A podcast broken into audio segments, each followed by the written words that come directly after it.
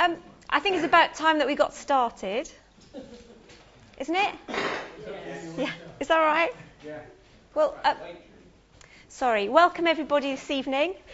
Um, I'm a bit surprised to be here actually. Um, I, I didn't know till Wednesday that I was doing this, so you have to forgive me. And I'm a bit scruffier than normal because I've come from the forest today. the good news is that um, this is a session that I taught recently in uh, the evangelism course, so it's not something I've rustled up in a couple of days. It's something that I've been thinking about for a while. So, fortunately, that was uh, I had something up my sleeve. So that's good. Tonight we're going to be looking at answering difficult questions in our next uh, session of digging deeper on Tim's trail. We've been doing this all year, and I don't know if you remember much about what we said, uh, but anyway, we're going to press on with this particular session. I want to introduce it by telling you something that happened to me last week. Last Sunday afternoon, uh, I had a phone call from a friend of mine, a very good friend of mine, who rang me up to ask me a question. Her question was, Julie, how do I cook curly kale? Now, really, that was her question. She knew that I'm, I'm, a, I'm a whiz in the kitchen. I'm particularly good with all sorts of different vegetables. Uh, so she rang me to say she'd got some curly kale. She didn't know what to do with it. How should she prepare it? How should she cook it? And how was it best served? So, of course, I was able to answer her questions in detail.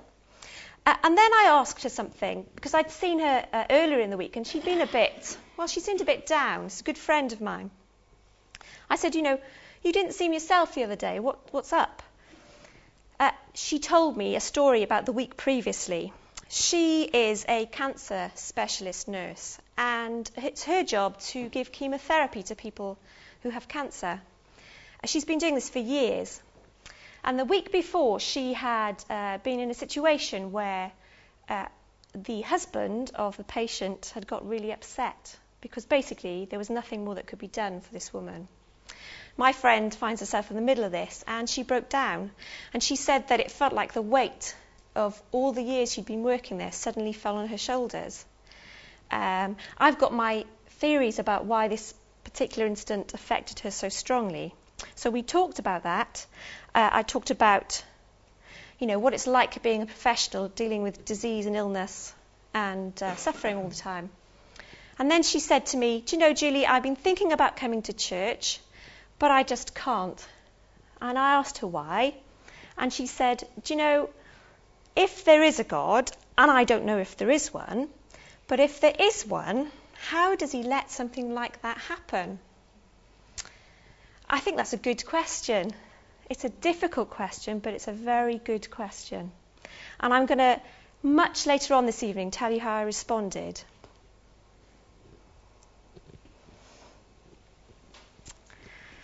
So, in this session this evening, I think what we're going to do is a few things.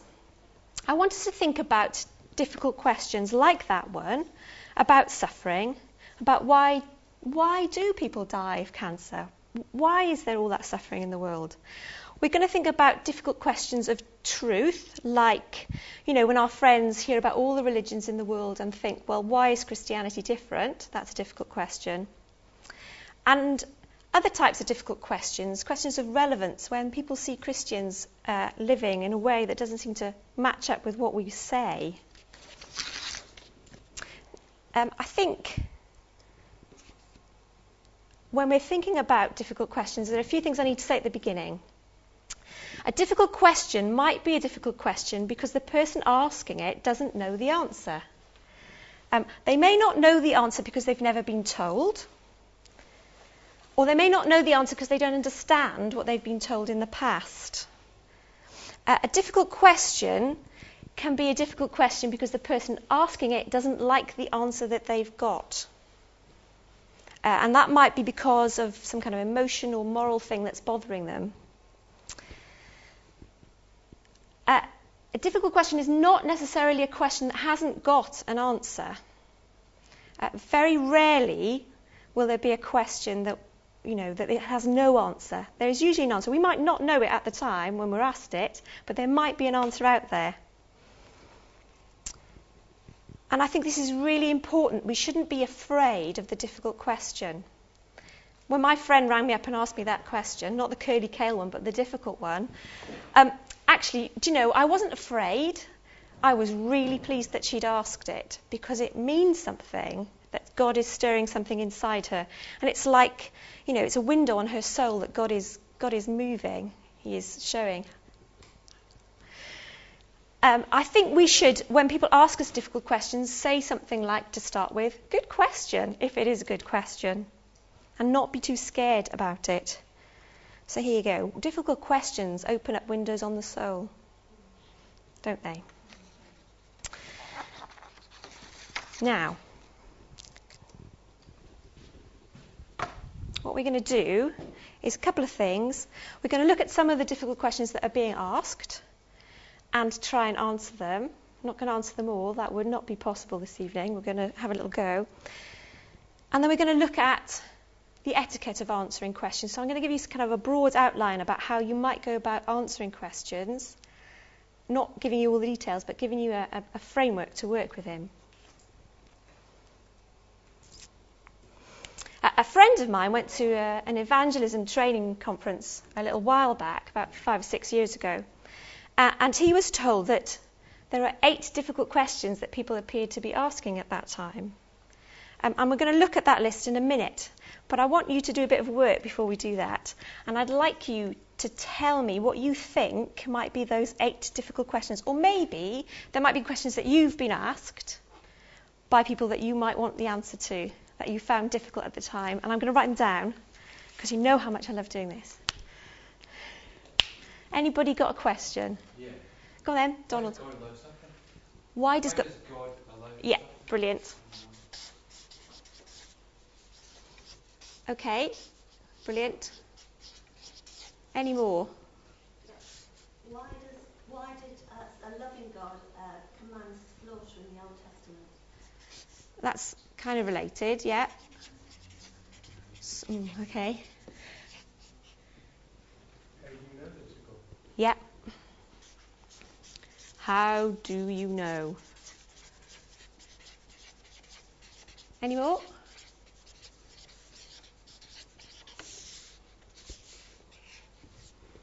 Don't all, all um, religions lead, lead to one God? Right. What about other religions? Good question.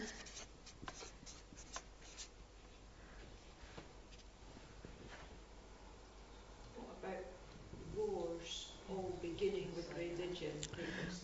Yeah. Oh, yeah. My father likes that one particularly. Isn't religion the cause of all those wars? Any more? There's one that, you know, they've got this atheist bus campaign in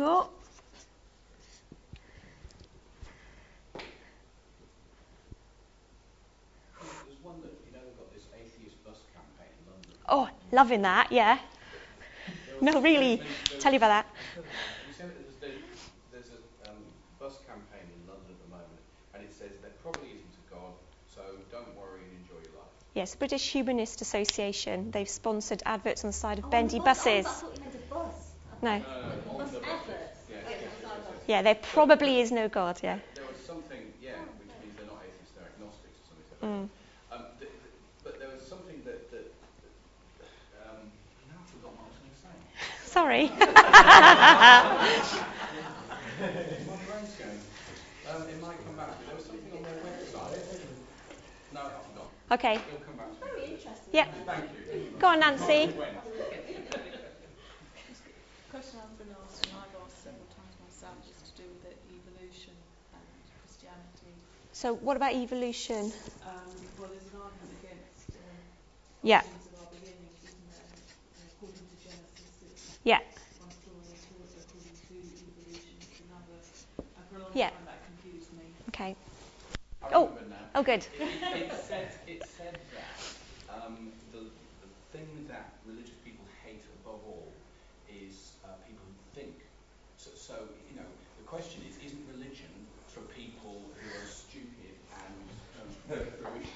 Yeah. Well, that's what Richard Dawkins would say, isn't it? Yeah. I've got a good story about that. I'll say that for later.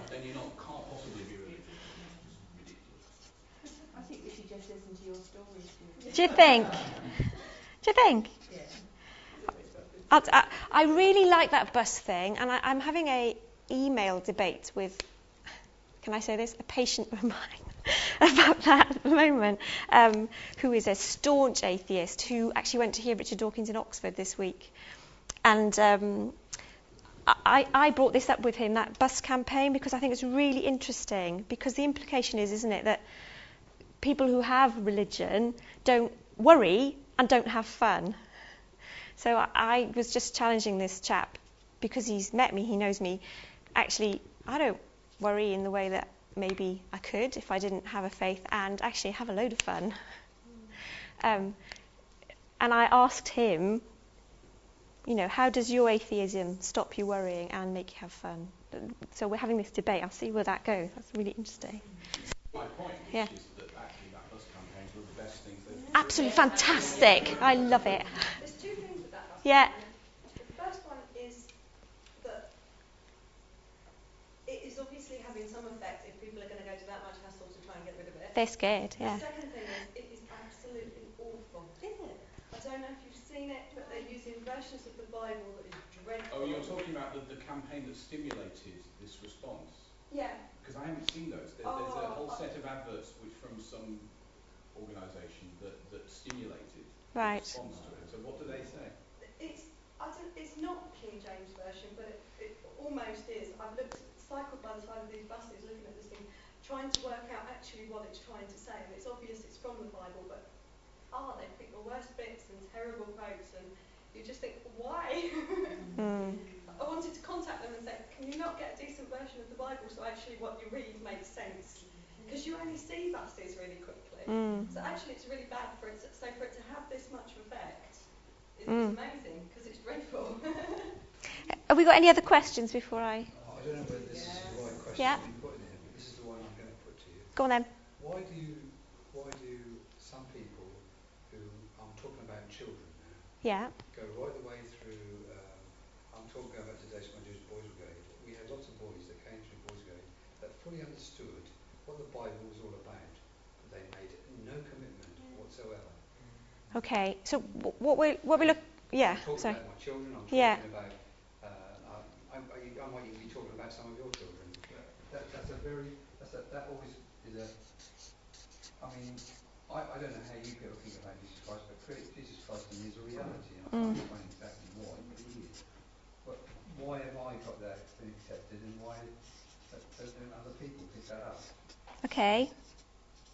Because that's very often a question people put to you, why, you know, why That's what I've. Is that what you mean? Does it? Why does it seem irrelevant to some people and not others? Well, they just don't get No, it. some do they? people even understand what it means. Even Yeah. when they know all about it. Yeah. Okay. So, have you got any other questions that maybe one of your non-Christian friends might have asked you that? Yeah, go on, Jane. We've reached a point where being gay is something that is seen that you're born with. Right. So if good it's one. something that you're naturally born with, I'm not saying it is, but we've reached a point where that's just what's accepted socially. Why is the Bible so against it? Yeah. And I know why, why it says the Bible is against it. But that is not no longer an answer for, for so many people. Good. To which you could add what, why the obsession with sex in general. you know, I mean, you know, sex outside marriage and all that sort of stuff. I mean, that's what people say, don't they? Why are Christians so obsessed about talking about sex? In terms of being against it. It's probably re- related to the comment Julian made, Julian made fun. Mm-hmm. Okay, so you've come up with quite a few quite a few questions that your friends might be asking you. I'm not looking for the answers, by the way. All right? We can't possibly. Well, I, I might answer the. We might look at this one, but but you know, I'm just want you to think about what other questions your friends might be asking you, so you're slightly prepared. That's the issue. So, I had to set to about global warming as well. Global warming. Did you? Good. So th- remember, I was talking about that my friend who went to this conference, and there were uh, eight questions that he was told were the questions that non-Christians were asking, and these are four of them. So does it matter what Does it really matter what you believe as long as you are sincere? Uh, why does God allow suffering? How can you believe that God exists? Got that one? Uh, how do you know that Jesus rose from the dead? Is the Bible true? Why should I believe in God? I have a great life already. Why should I believe, believe in Jesus? Don't all religions lead to God? And the church is full of hypocrites. So, those are the eight questions that my friend was told were being asked by non Christians. In a little while, I'm going to make you have a go at answering one of those questions in your groups, but bef- I'll, I'll, do a little bit before we get there so you, you, you've got a bit of a flavour about how you might want to go ahead and do this. Now, the first thing, I've got a list of things here to help you when you're answering these kind of questions. Um, the first one is be biblical. If it's possible to give the answer and show them in the Bible where your answer's coming from, that could be of value because then they can go back and have a look at it later on. They can see it in black and white. Uh, obviously you need to make sure that your friend that you're talking to has got a Bible that they can do that with in the first place, because most people don't actually. Uh, you might, sorry. Doesn't that presuppose that people care what the Bible says? Or Very good. Presuppose the answer to that one of your questions, how do you know it's true? Very good. Yeah. All right. Good. Sorry, you want to say something, Jane? I was just going to say that a, a lot of what people's perception of, faith is is not actually biblical. Yes. So Yeah, so I think people think they know what's in the Bible, but I don't think they really do. So they might be surprised at what you find.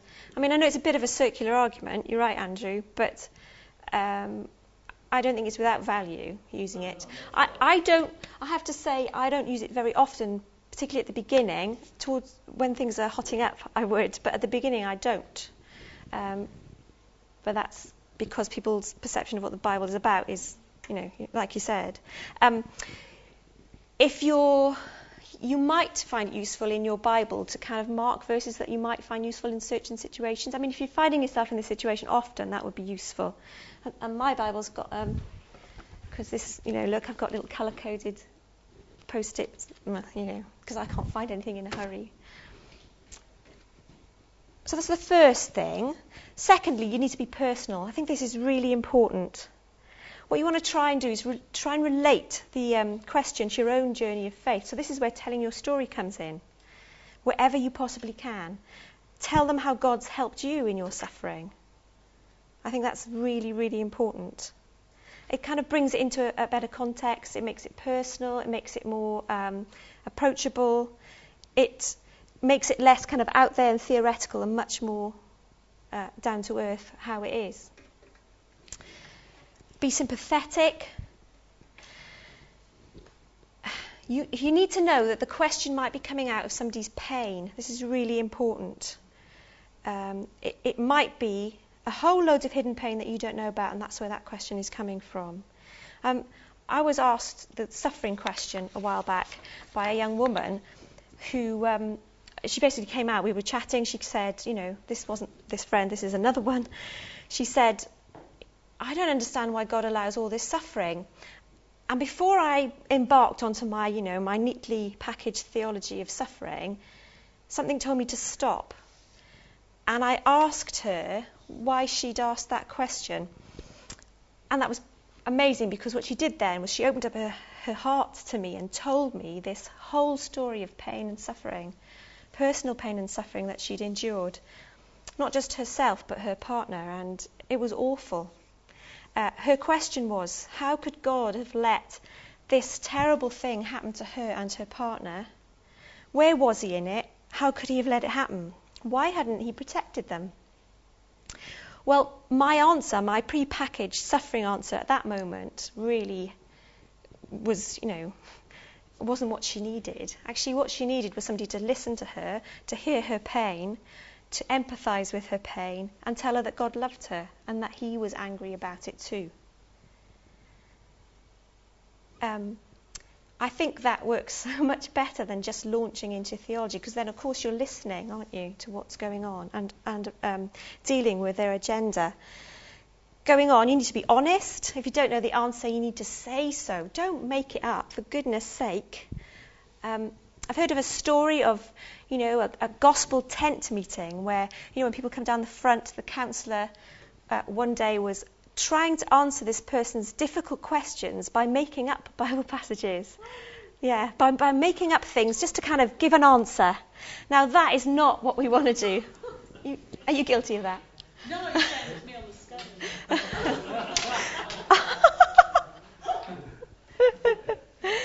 we, we don't want to be doing that, making that up. I think if you don't know the answer, you need to say so. It's okay. You can say you don't know the answer. People respect you for that.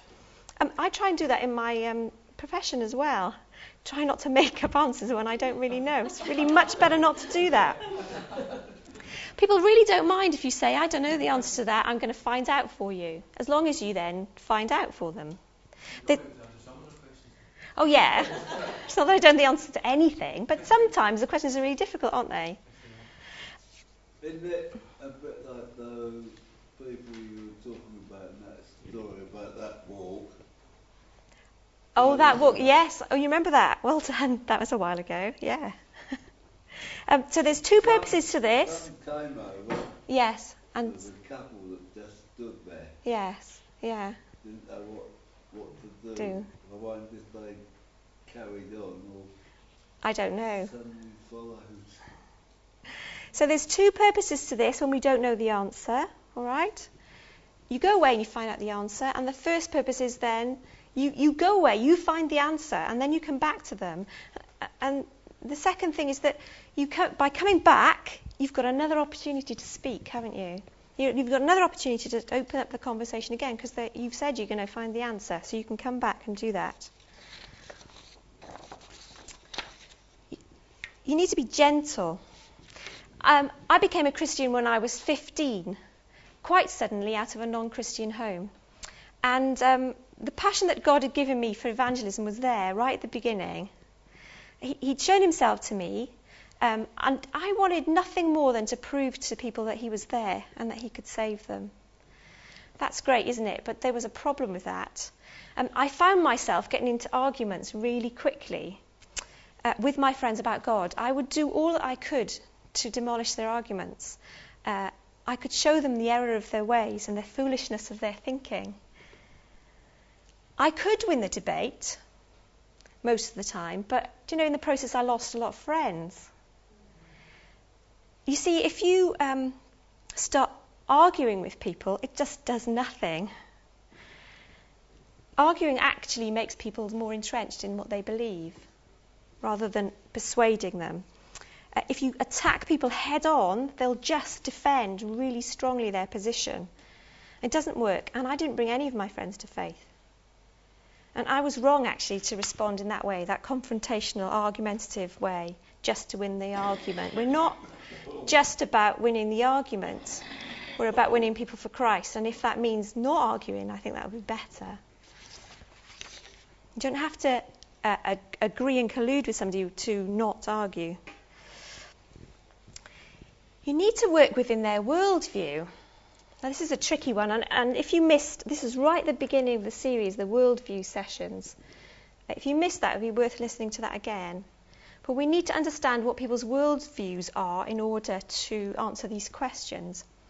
Um, and I can relate that to that the man I told you about that I'm having this email debate with. He's, he's in his 50s, he's got a really modern, rational worldview. And I know that, so that I know that I have to come at it from that angle with him. Whereas my friend, the curly kale friend, is younger and she has a most, much more postmodern worldview, and I know that, therefore I have to come at her from that direction. So working within someone's worldview is really important. Uh, and that involves getting to know people as well, doesn't it?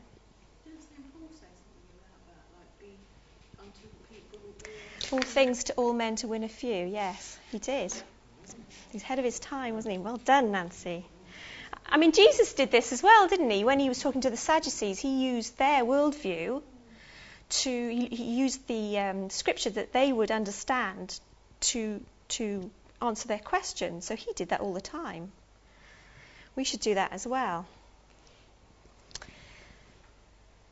So, linked with being uh, working within someone's worldview, if we're trying to shift somebody's worldview to, to ours, we have to be simple and gentle with it. We have to do it slowly and gently. I've got a friend who um, started working in Sainsbury's recently, and when she started, uh, they didn't tell her everything at once. They told her a little bit at a time so that she could understand a little bit and carry on. They didn't give her all the information at once. She wouldn't have been able to cope with it. And it's the same with us, a little bit at a time, being simple. We need to think about the words that we use really strongly uh, and, and the ideas that we're trying to communicate and keep it really simple. We don't have to do the whole thing at once, we can do it bit by bit.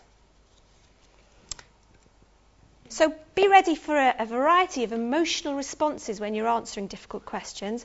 My father is a Labour supporter. Uh, and, and, if you challenge my father's views, uh, you will be met with a barrage of uh, rather angry abuse. Um, he doesn't mean to do that. It's just that, you know, he, if you attack his viewpoint, he gets really worked up about it uh, for many reasons. So when we're answering people's difficult questions, I think the thing is that we don't know, we don't know everything that's going on in them, and answering their questions might bring up all this emotion. So we need to be ready for that um, and sympathetic. We want to be affirming. If it's a good question, you want to say, hey, that's a really good question. That is a good question. Uh, and acknowledge what they already know about the subject that might calm things down a little bit. And then this live a life that enforces your answer. Uh, we're not perfect, we know that. Uh, and therefore, we don't want to come across as, you know, judges uh, being holier than thou. Uh, we're the ones who know about forgiveness, aren't we? And um, we need to live a life that demonstrates grace to our friends we don't want to give the idea that we know we have all the answers because we don't really, do we? Oh, and we need to be ready for more questions. The answer to one question might bring up another question, so we need to be ready for that. I think a lot of what we've been talk- talking about can be summed up in one of my favourite verses of Scripture, which is 1 Peter 3:15, which says, "But in your hearts set apart Christ as Lord." Always be prepared to give an answer to everyone who asks you, to give the reason for the hope that you have, but do this with gentleness and respect, keeping a clear conscience.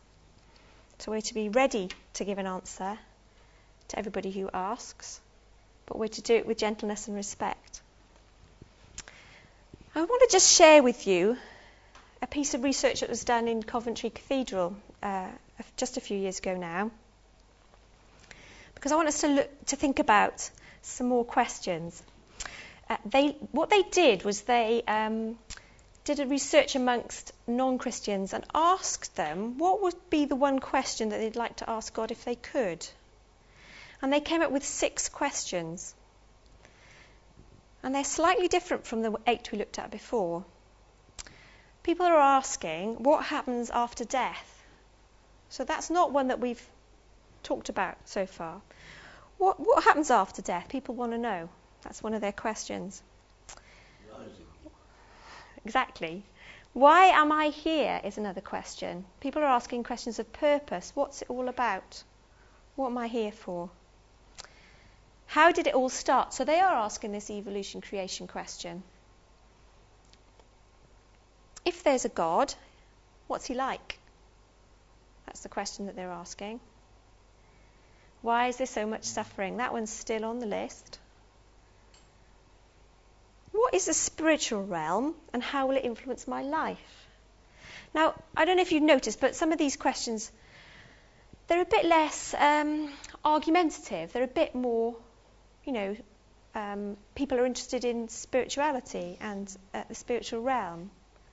So, it's, it's, so these are actually the questions that we people are asking. They may not be asking them to you, but these are the questions they're asking internally almost.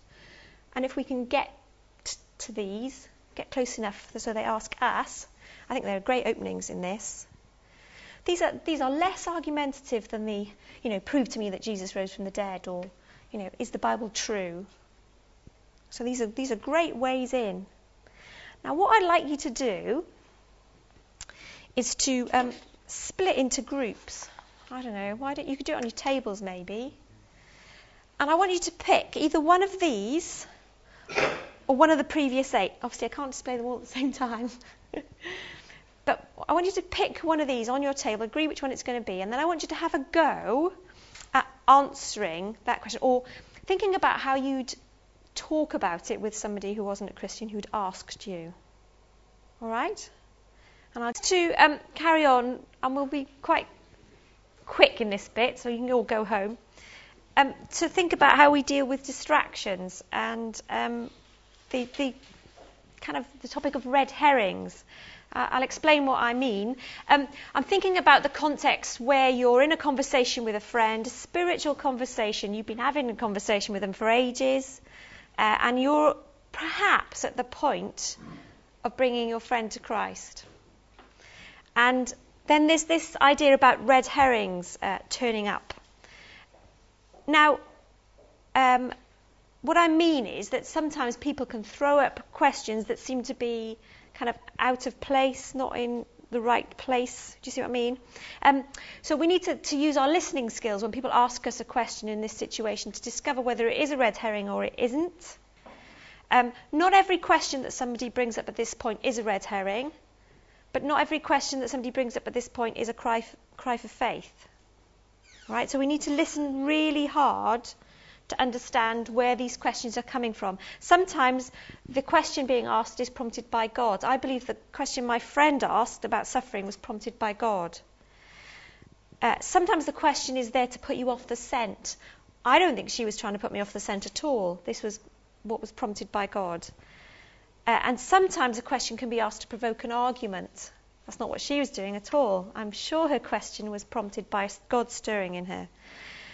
Um, and, and there's the advantage of knowing somebody really well, isn't it? I know my friend so well that I know that the question is coming out of deep inside her, not, not because she wants an argument with me, but because she's actually searching for the answer to that question. So if, if you get something that you think might be a red herring, i.e., it's there for an argument's sake or to put you off the scent, what, what do you think you should do? I wonder. Well, you might want to say something like, Joe, that's a good question, and I think the answer is this. And maybe you try and answer their question briefly, succinctly, and then try and move on, if you can. Uh, or you might say, oh, that's a good question. Can we leave that for the moment? Can we deal with that later? If you think it's a, it's a, a red herring. So you, that would be a polite thing to do, would be to, to, to acknowledge the question, maybe try and answer it briefly, or say, we'll deal with that later. I think it's really important to try and focus on Jesus. If this, this question is so kind of out there, um, you might want to talk, try and refocus uh, on Jesus on, on all their journey to faith. Uh, we want to ask them the, the important questions, try and bring them back to the important question. And, and I think it's really important that you don't get annoyed and impatient. You like my slide? Don't be so stupid, you idiot. How many times have we spoken about this? Haven't you been listening? You write that down, Andrew. Don't do that, that's what it says. um, my friend, um, we have talked about this suffering thing before. I've done a, a, um, a, seeker course with her ages and ages ago, and we dealt with this. You know, I could have said to her, You weren't listening to me five years ago when we talked about this, were you? And that really wouldn't have been helpful, would it? So I, I need to be a bit more patient than that and, and go over again, if it's a real question, over and over again with that. Uh, in mind. Um, don't let an unanswered, difficult question stop you from drawing them to faith. Now, I don't know if you've been in this situation, but um, I'll tell you a story about a, a, young woman recently who I was doing an inquirer's course with. Um, and she'd made some really good progress. We'd been on this journey together. It's a six week thing. I managed to get her on her own right at the end. And um, throughout the course, she'd been saying things like, Oh, I'm not really sure. I don't really know. I don't know if I believe that about Jesus. I can't really understand the miracles. I don't really know. And then at the end, we got together, just the two of us, and I challenged her about her decision. And she still had these unanswered questions, but it was so obvious that she was at the right moment. The moment was right. She just so wanted to commit her life um, that we were able to kind of put those unanswered questions to the side. And she was able to make a commitment there and then without having all her answer, uh, questions answered. Um, since then, okay, we're still working through the questions. She's still working through these questions. She'll still say things like, I don't, I don't know that I can, you know, I don't really understand that bit, but do you know what I do know is that Jesus has changed my life. So she's come out the other side, and it's amazing. So, so, so we don't have to answer all the questions before we draw people to that point. We carry on a journey afterwards, don't we? So there, there's time for that. I didn't want to put a barrier in a way that didn't need to be there.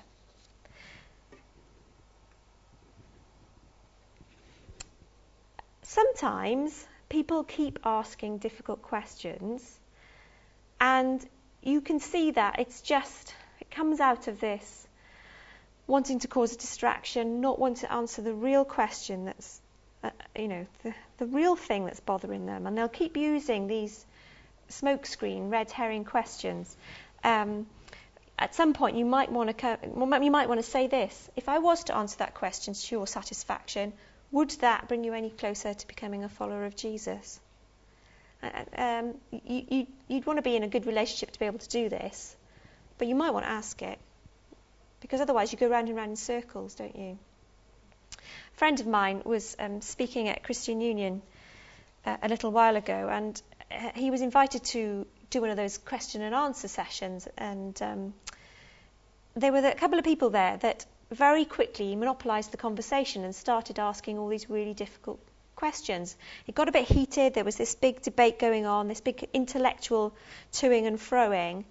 Uh, and my friend discovered, because some of the other, as in the Christian Union, told him that uh, this is what they did. They would always turn up at this kind of thing and just fire aggressive, arrogant questions at the speaker. And at this point, my friend decided to stop and wouldn't entertain any more questions. He said, "That's enough. I'm not. I'm not going to carry on answering your questions." Um, I, I don't know what you think about that. But I actually think he probably did the right thing. Um, were they? They were non-Christians. So these are non-Christians asking aggressive, arrogant questions uh, uh, repeatedly uh, in an, ag- an, aggressive manner. Exactly. So you know, um, some of these questions might come up genuinely, but if you sense that this question is just there to annoy you, I think the best thing is to back off. I could so easily get into an argument with some people about some things, but if you feel it's going that way, you really need to back off and just, you know, stop. That's what Jesus did, didn't he? So that's okay. It's okay to do that. So, just before we finish, I just want to think briefly, and we will all know this passage. Oops. Um, biblical, model. biblical model. Do you remember Philip in Acts 8? Good old Philip and the Ethiopian eunuch. You remember that story. We've read it a number of times in this series about how the Spirit moved him to walk alongside the chariot, and the eunuch was reading a passage of Scripture, wasn't he? and he asked Philip a question What does this mean? How will I know what it means unless somebody tells me? So, so he asked Philip a question. It was quite a difficult question. And I just think we can draw a few things out of this, and we'll do it really quickly. Uh, Philip was close enough to hear the question that was being asked. And I think for us, we need to to be close enough to hear the question. Okay, it was the Spirit that moved Philip to be by, by the chariot. Whichever way it happens, we need to be close enough to hear the question. I think we need to listen to the actual question that's being asked and not assume that we know what's being asked and just answer the question we think's being asked Do you see what I mean? So we don't launch into. Philip, it says Philip started at that passage of scripture that the eunuch was reading, and from that passage explained to him who Jesus was. Uh, it doesn't say that he gave him a good book or, or started somewhere else. He started with where the man was. Okay, so that's probably the next point. Answer the question that's being asked. Um, so if somebody asks you, how did you become a Christian, then it's fine to tell them your how I became a Christian story. But if somebody asks you a different question, don't immediately launch into the how I became a Christian story because that's the only one you know how to tell. Sorry. You know, you need to answer the question that's being asked. You need to listen really hard to the question that's being asked and try and answer that one, not what you think you should be telling them. Right? It's their, their agenda, not ours. I think that's really important. So being close enough, friendship is so important, isn't it? And if we're friends with people and we get close enough, like I am with my friend, I know that question is a genuine question. I'm close enough to, for her to ask me in the first place and answer the question that's being asked. You know, Philip was ready to answer the question, wasn't he? We need to be prepared to answer these questions, and hard as they are, we should be prepared.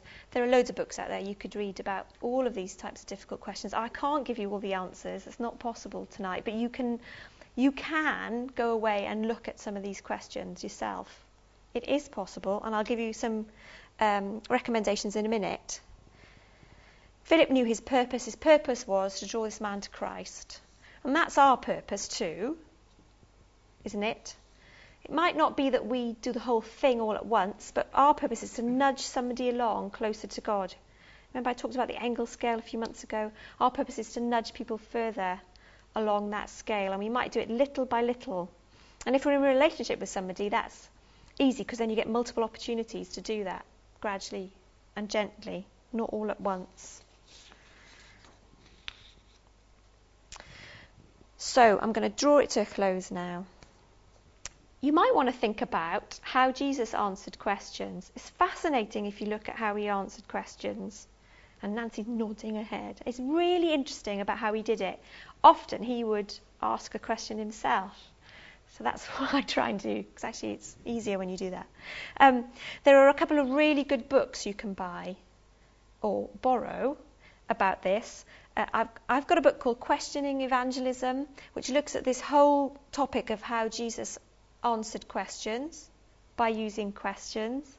And it actually deals with a number of the, the subjects we talked about tonight. That's a really good book. I recommend it to you. It gives you some really good pointers about just things you can say in conversation. When somebody asks you a question, then you ask them what they believe, and then you go, Really? Okay, so there's that kind of thing. It's really interesting. And there's another book which is called Bridge Building by Alister McGrath, which is a bit more, um, these are the answers to the questions type thing. Uh, it's a bit of a heavier read, but it's also very good. So either of those books would be really useful for you to look at. So I think if, if there's one thing I'd like you to take away is not to be afraid when your friend asks you a difficult question. I actually think it's um, often God moving. We're not to be afraid don't try and um, you know back off and give the impression you don't want to be asked any questions. You need to be able to be open to the questions. Just don't be afraid when they ask you a question, even if you don't know the answer. There are there's resources out there you can ask somebody. It's okay to do that, um, but don't be afraid. It's not as difficult as you think.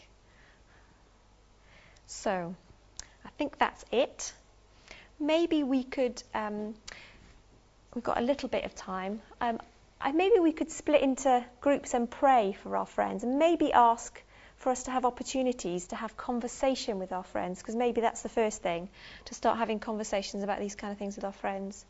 So if you want to maybe split into your tables and just pray for about five minutes for the people that you know, that you have uh, a close relationship with, or that you live by, or you work with, um, that you might have the opportunity to have these kind of conversations and that God would give you some of the uh, some ideas about how to answer them. Okay.